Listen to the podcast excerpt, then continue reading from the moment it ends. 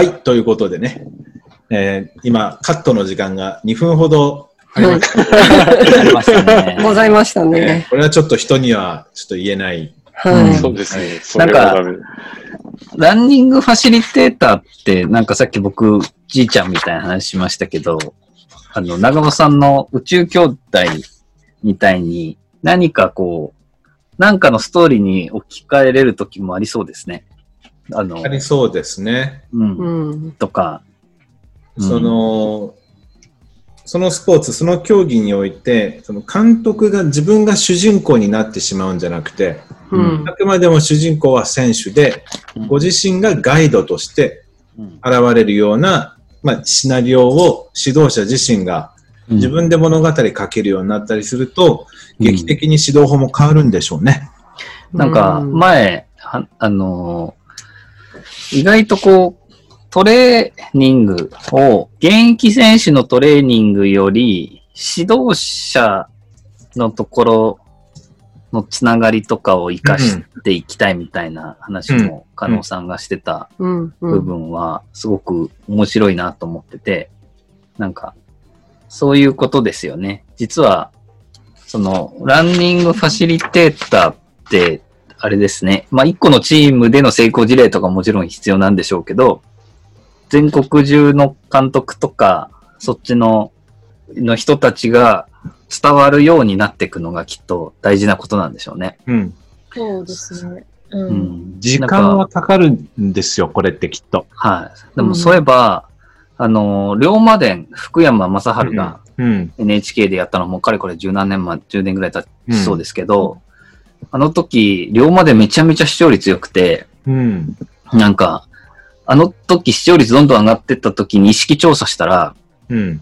5、60代の人たちが、俺はもっと日本を変えるために頑張んなきゃいけないみたいなことをうんすごい、おじさんたちほど熱量が上がってきちゃってて、いや待ってと。坂本龍馬20代で死んでるし、30代30代30 30代の間ぐらいで死んでるし、いや、あなたたちがやるのはね、勝海舟の方とか、その、はい。私、あの、勝回収派なんですよ、昔から。うんうんで、あの、まあ、今、そこそこ大きい会社にいるわけですよ。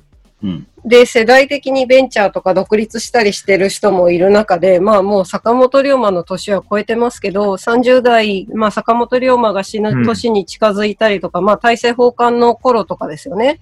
それぐらいの年齢の頃に、あの、まさにあの、維新好きの俺は龍馬だ野郎みたいなのが周りにいっぱい湧いてたんですけど、社内にですね。社内におっさんがいっぱい湧いてたんですけど。俺はまだまだ龍馬になれると。みたいな。か業界を変えてやるとかって言ってたんですけど。同盟を探すんだみたいな。いやでも冷静になってみると、龍馬は外にいるよなって思って。うんで、もし本当に世の中を変えたいんだったら、私はこのままこの大きい会社にいて、外にいる龍馬たちが本当に力をつけたときに、江戸城を開ける側に私はなろうと。うん。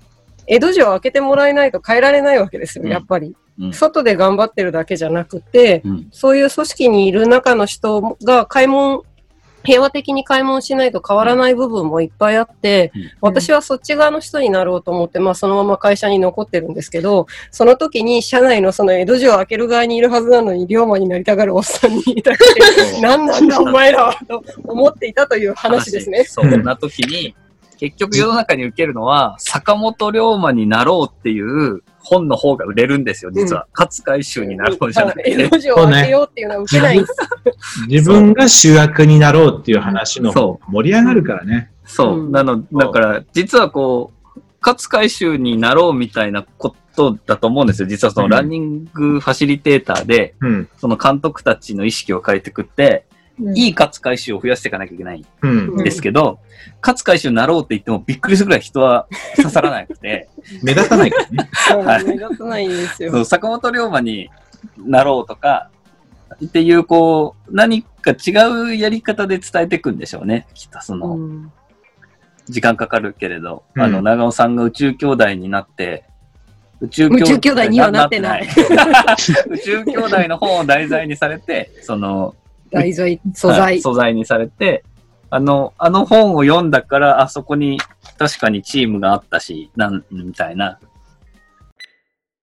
だとかファシリテーションが必要なのが、僕あと2つ視点があって、はい。うんで、2つ目の視点は、えー、ハイフェッツさんっていう人がいます。はい。ハイフェッツさんはどんな人かというと、本名が、えっ、とね、名前が今ど忘れしちゃった。ハイフェッツさんは、あロナルド・ファハイフェッツさんね。うん。うん。えっ、と、ハーバード大学のケネディスクールっていうところにいる、うん。まあ、研究者です。リーダーシップの専門家。うんうんうん。まあ、この人のこうハイフェッツさんのリーダーシップ論だと、うん世の中には、いわゆるその問題と呼ばれているものは2種類しかない。うんで、1つ目が、技術問題。うんテクニカルプログレムズって呼ばれているもの。うんうんで、もう一つが適用課題。うんこれはアダプティブチャレンジっていうんだって。うんで技術問題は文字通り技術的な問題なので、うんスキル、技、技うん能などなど、うんその技術があれば解決できるもの。うんでもう一つの適用課題は人間関係だとか、うん決まりきったやり方じゃなくて、その時のその人との関係性の中でうん。アダプティブチャレンジなので、うん。いかにお互いにお互いを適用していくか、合わせていくか、調整していくか、すり合わせをするかうん。っていう適用課題、アダプティブチャレンジの、まあ、二つしかないんだと。うん。うん。で、ここまでのいろんなエンジニアリングの、進化によって、技術問題で解決できることは飛躍的に増えた。うんうん。うん。一方で、適用課題についてはもう昔から変わらない人間関係の問題。うん。で、この適用課題を技術問題の解決策で解決しようとすると、組織がうまくいかない。うんうん。例えば、社員のモチベーションが下がった。うん福利厚生の仕組みを良くしよう。うん。コロナになった。じゃあ、えーリモートワークを制度化しよう。うんまあ、システム化することって技術で太刀打ちをするんだけど、うん。大事なのは、じゃあコロナになった、じゃあこの部署の人たちはどんな働き方をしたらいいか、そこにいる人たちで話し合ってもらおうっていうのがおそらく適用課題に対するアダプティブチャレンジうんうん。なんですけど、技術問題に適用、あ適用課題に技術問題の解決方法で挑んでしまうので、世の中の会社の多くはうまくいかない。間違いない。そう。そこに必要なのがファシリテーター、世話役の必要性。うん。うん。そこにいる人たちの間で起きている問題は、そこにいる人たちでなければ解消ができないという前提に立つこと。うん。うん。ランニングファシリテーターも同じで、その子が走るかどうかは、監督がどうこうできたり、技術でどうこうできる問題じゃない。う。うんんその子が自分で走るって決めてもらわないと、うんどうにもならない。うんでも技術でどうにかしようとして怒る、うん。脅す、褒美で釣る、うんうん。みたいなことが起きてしまうと、選手も長続きしないっていうのが、うん。これ二つ目のファシリテーターが必要な理由。適用課題に合ったやり方を、ができるのは、こう、ファシリテーションっていうアプローチかなっていう感覚なんです。技術問題に対応できるのは、まあ、コンサルタントですよね。専門的な技術がある。で、技術問題が正しくなくて、適用課題が正しい。そういうこことじゃなくて、うん。少し整理をしておくことが大事でう。んうん。 ada ptation とか adaptive って言葉ってとってもいいですよね、いいですよ実はね。ね。そうなんかなんですよ。びっくりするぐらいに日本人持ってない。ですよね。私、あと今、問題とか課題っていう言葉が、テクニカルの方はプログラムだったのに、 adaptive の方はチャレンジだったのが面白いなと思ってええいて、面白いですよね。実は、あの、障害者の方と、あの、いわゆる障害者アートみたいなことをやられて、支援をやられてる方と話していたときに、うんその方は、あの、イギリスと日本を行き来されている方なので、言ってたのが、障害者問題っていうふうに言ったときに、実は日本語だと問題しかないけれども、うんプロブレムっていう言葉とイシューっていう言葉がありますと。うん。で、うんプロブレムっていうのは必ず正解というか解決した成果があって、うん解決する、解決しきることを求められているものをプロブレムというと。うん。で、イシューに関しては確かに問題なんだけれども、これは解決策が見えているわけではなくて、うんいくつもいくつもの方向性があって、ずーっと考え続けるっていうう、ん。うん。考え続けなければいけない問題のことをイシューって言いますと。うん。って言ったときに、障害者問題には、えっ、と、例えばスロープをつけなきゃいけないとかっていう、うん。あの、あの快適にせ、あの、し街で生活ができるように、あの、街を変えるっていうプログラムの方もあるけれども、うん。社会の中で障害を持っている方とどう向き合っていくかっていうのは、うんうん時代時代の変化に合わせてうんいろいろ変わっていくから、うん。解決することはなくて永遠に付き合わなければいけない、うん。うん。社会の一員である全員の問題ですっていうふうに向き合わなければいけなくて、欧州なんかは徐々にそういうふうになりつつあるのに、うん。日本では問題というとプロブレムのことだというふうにすでに思ってしまうということが、うん。結構あの、なんていうんですか、状況をややこしくしているっていう話をしていて、んなるほどなって思ったんですよね。うんた。またま障害者の話でしたけど、なんかそういう側面っていろいろ日本はうん。問題っていう言葉で片付けることで、実はあの解決しなくて一生付き合わなきゃいけないことから目をそらしてしまうというか、うん。だから、イシューだけじゃなくて、チャレンジもチャレンジし続けるものじゃないですか。だか。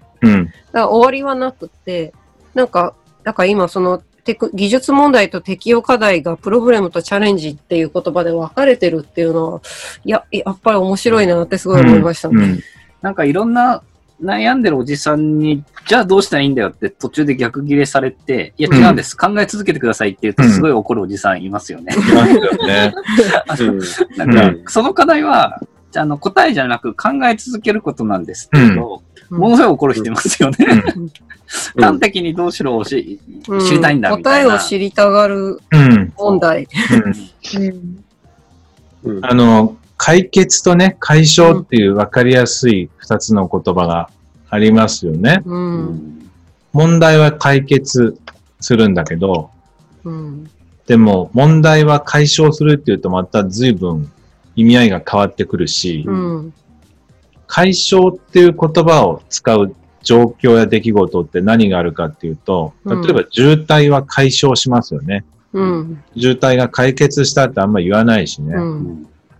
あとは、こう、夫婦関係を解消するうんって言ったりもしますよね。うんうん借金とかお金も解消って言います、解消って言いますよね。うんで、これどっちがただ、解決が良くて解消がダメとかそういう話じゃなくて、少し言葉に敏感になるだけでね、解決と解消で取るべきアプローチが絶対変わるはずで、うん問題は解決した方がいいんだけど、人間関係については、解消すること、渋滞の解消って待つしかないんですよね。うん。うん。で、一方で渋滞になっても車の中で楽しめるような準備をすること、うん。うん。によって渋滞の苦しみが解消されたりするわけでね。うん。うん。うん。で解消することって、お互いに話し合うことでしか解消できないんですよね。うん。うん。もし夫婦、夫婦間のこのこじれた関係を解決するには弁護士が必要で、うん。裁判所が必要でう、ん第三者と法律っていうのがうん。関与せざるを得ないんだけど、うん。それによって第三者が意思決定をするっていうことをせざるを得ないんだけど、解消は弁護士関係なさそうですね。うん。うんでもそこにはファシリテーターは必要そうですね。もし関与するとしたら。う。うんんうん。うん。で、おじさん、答えが欲しいおじさんはすぐに解決に走ってしまって、うん。はい。うん。ストレス解消って言うけど、ストレス解決って言わないわけでね。うん。うん。ストレスと上手に付き合っていくってことができれば、ストレスが一つ解消できるのに、うん。うんそしたらストレスが解決できるんだっていうアプローチだと、うん。なかなかストレスが増えていくばっかりだったりもするしな。うん。今日本当真面目な話ばっかりしてる。本本当ですね。本当に。加納さんが偉大ですね。どうしたんだろう、私たち。ランニングファシリテーターの要素分解の話は尽きないですね。うんできないですね。私、最近、あの、真面目な話をまたしますけれども。はい。あの、要素分解の話で、パターンランゲージという言葉がありますと。で、あれ、長尾さんはあの、もともと工務店にも関わってるから、建築業界から出てきた言葉だからよくご存知だと思うんですけど、はい。要はあれね。はい、そうですよね。瀬主さんとあの、実際に建築される方の間には、深くて、あの、広い川があって、そこのすり合わせをするためにいろんなパターンランゲージが生まれてるっていうようなところから始まって、今用語としてあの、いわゆるさっきの IBM じゃないですけど、あのソフトウェア開発とか、いろんなところでも、あの、お互いの理解をするために、まずパターンランゲージみたいなものが出てこないと、そもそも揉めちゃうみたいなの間を用意するみたいな話があったりするんですけど、うん。なんか、ファシリテーターのスキルとして、そのパターンランゲージではないけれども、ん何らかの問題があって、あの、言語が結果的に違うために、うん。分かり合えない人のためうに何か言葉を用意するみたいなのは、うん。ファシリテーションの一、あ要素の一つなんですか、うん。それともそれは関係ないものなんですか？えーそのパターンランゲージの日本における研究者は、慶応の SFC に伊庭さんっていう方がいらっしゃるんですけど、まさにそのファシリテーションもパターンランゲージだよねって話をしていて、なるほど。共通言語を作る作業、そう、そはい、う、そう。ですね。うん。共通言語がないためにお互いが理解し合えないっていうことが多い、往々にしてあると。うん。ううんん、うんこ。れ、おじさん若者問題、世代間のギャップなんかまさにそうですよね。うん、うん使ってる言葉の意味が違う、意味が合わないから。うん。うん、うん。で、お互いにお互いのことを間違ってるって罵り合うみたいな構図はね、うんいつの世もあるんですけど、だからこそ、こう、パターンラン、パターンっていうのがあるんだと。うんうん、なんだかんだで、本出して本を読んだ人で集まって話す方が盛り上がるっていうのはある意味実はパターンランゲージをくぐってるんですね、じゃあね。そうなんですよね。この言葉はどういう意味なんだろうっていう意味うんをみんなですり合わせをする時間ってすごく必要で、うんでこれ、なんか、そうですよね。いろんな会社のエア社員をしていてね、時々あの僕提案するのは、就業規則をみんなで読み合わせをしましょうと。うんうんうんえーちゃんと読んだことがある人いないんですよね、実は、うん。ね。間違いないでしょうね。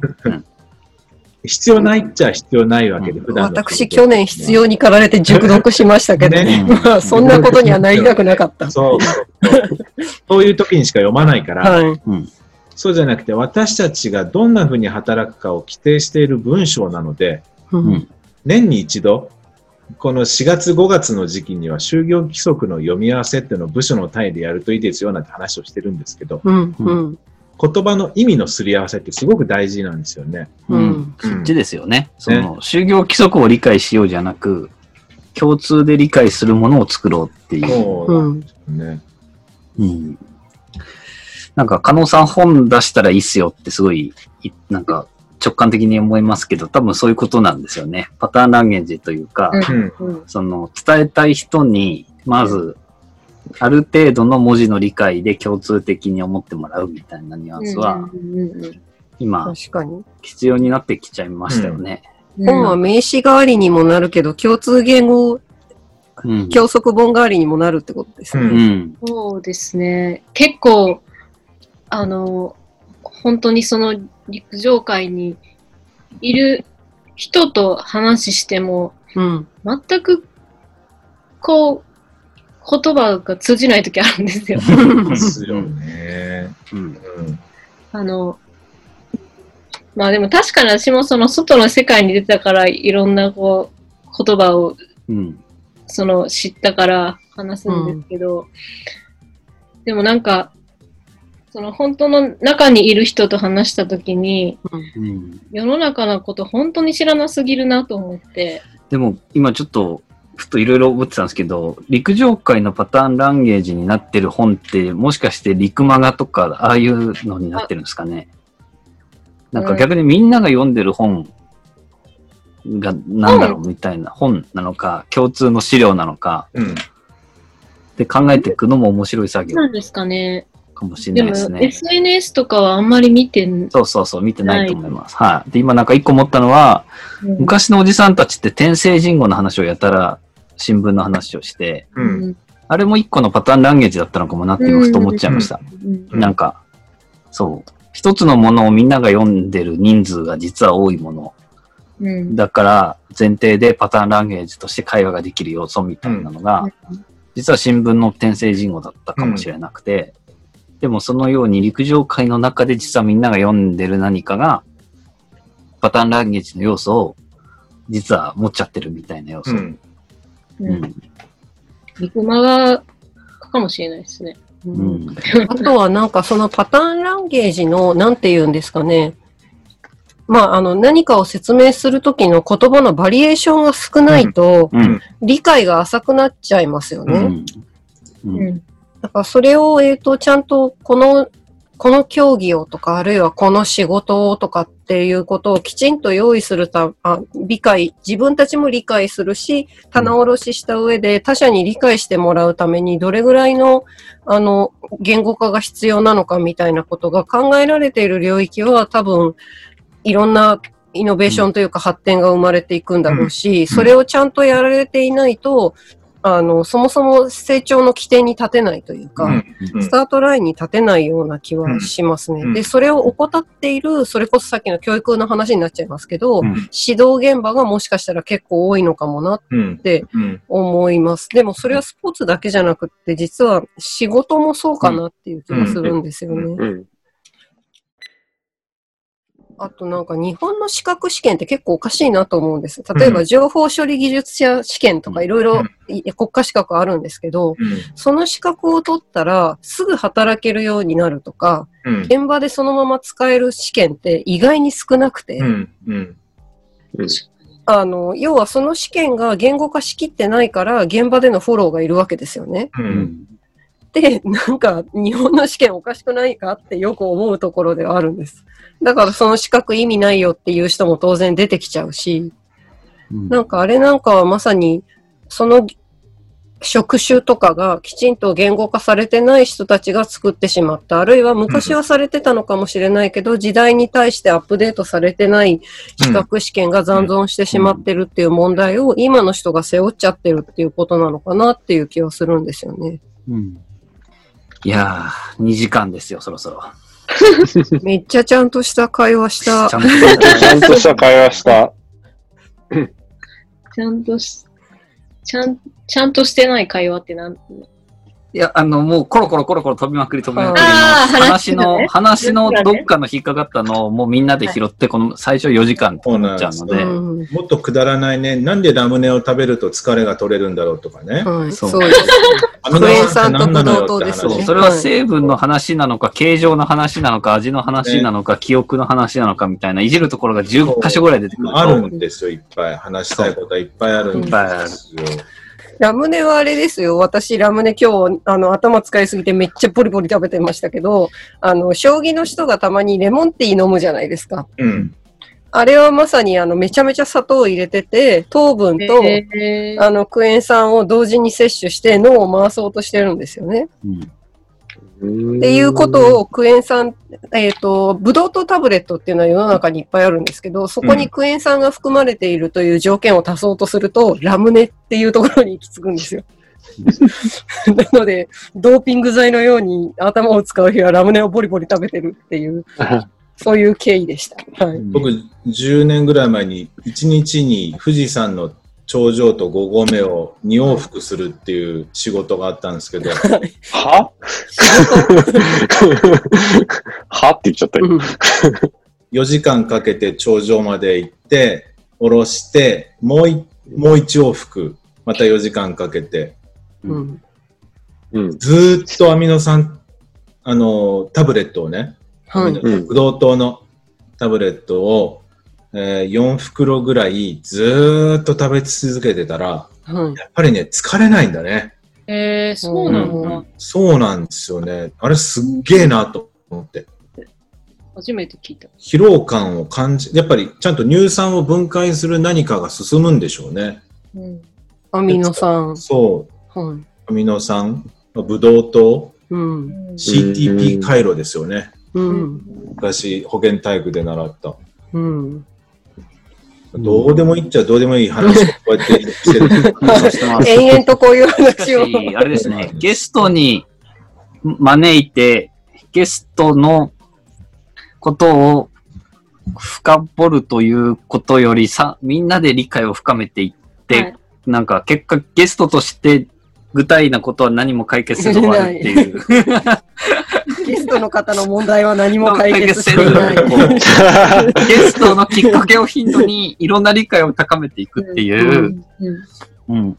あれですね、準レギュラーを増やしていくっていうゲストにそういうことですねね。。ゲスト扱いしないってないっていう。準レギュラーが増えていくっていう、うんいいですね。ゲスト扱いしない。定期的にこのランニングファシリテーターの要素分解を一緒にして、うんはいその作り方を一緒に考えていくみたいな。うんうんそれだ。うん